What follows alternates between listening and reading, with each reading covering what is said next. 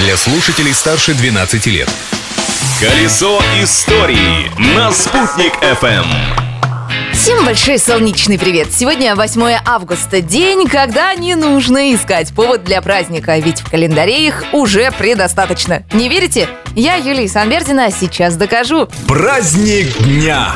Сегодня второе воскресенье августа, а значит свой профессиональный праздник отмечают строители. Впервые День строителя отметили в 1956 году. Тот день Москве подарили стадион Лужники. С тех пор введение в строй каких-то значимых городских объектов – это уже традиция празднования этой даты. Отмечаются 8 августа и другие профессиональные праздники. День офтальмолога и День альпиниста. А еще сегодня Всемирный день кошек. Кстати, Россия – одна из немногих стран, где чаще заводят именно кошек, чем собак. Мурчащие питомцы есть в каждом втором доме. По случаю праздника лайфхак. Чтобы подружиться с котом, попробуйте, глядя ему в глаза, медленно моргнуть или просто прищурить глаза. Изобретение дня. Ну а если все вышеперечисленные праздники никоим образом вас не касаются, эту дату вы точно сможете отметить. Сегодня день рождения холодильника. Ведь именно 8 августа 1899 года изобретатель из Миннесоты Альберт Маршалл запатентовал первый холодильник. Как он выглядел, сейчас уже никто не вспомнит, но зато мы знаем, что первый домашний советский холодильник изготовили в 1937 году на Харьковском тракторном заводе.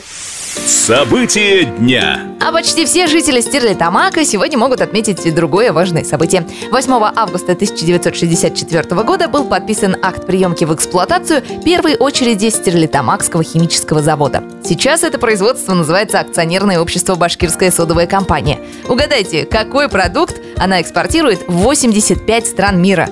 Соду, конечно. Открытие дня.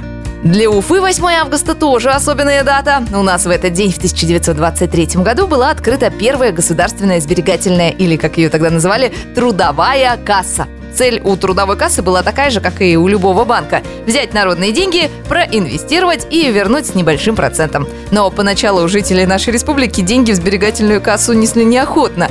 Но через 4 месяца втянулись. Да так, что осенью в Уфе заработала вторая сберкасса при почтово-телеграфной конторе. Вот такая сегодня праздничная дата. Я, Юлия Санвердина, желаю вам замечательно отметить любой из предложенных поводов. Но не забывайте, что завтра у нас с вами запланирована новая встреча-прогулка по истории дня. Ведь в прошлом нельзя жить, но помнить его необходимо. Колесо истории на «Спутник FM.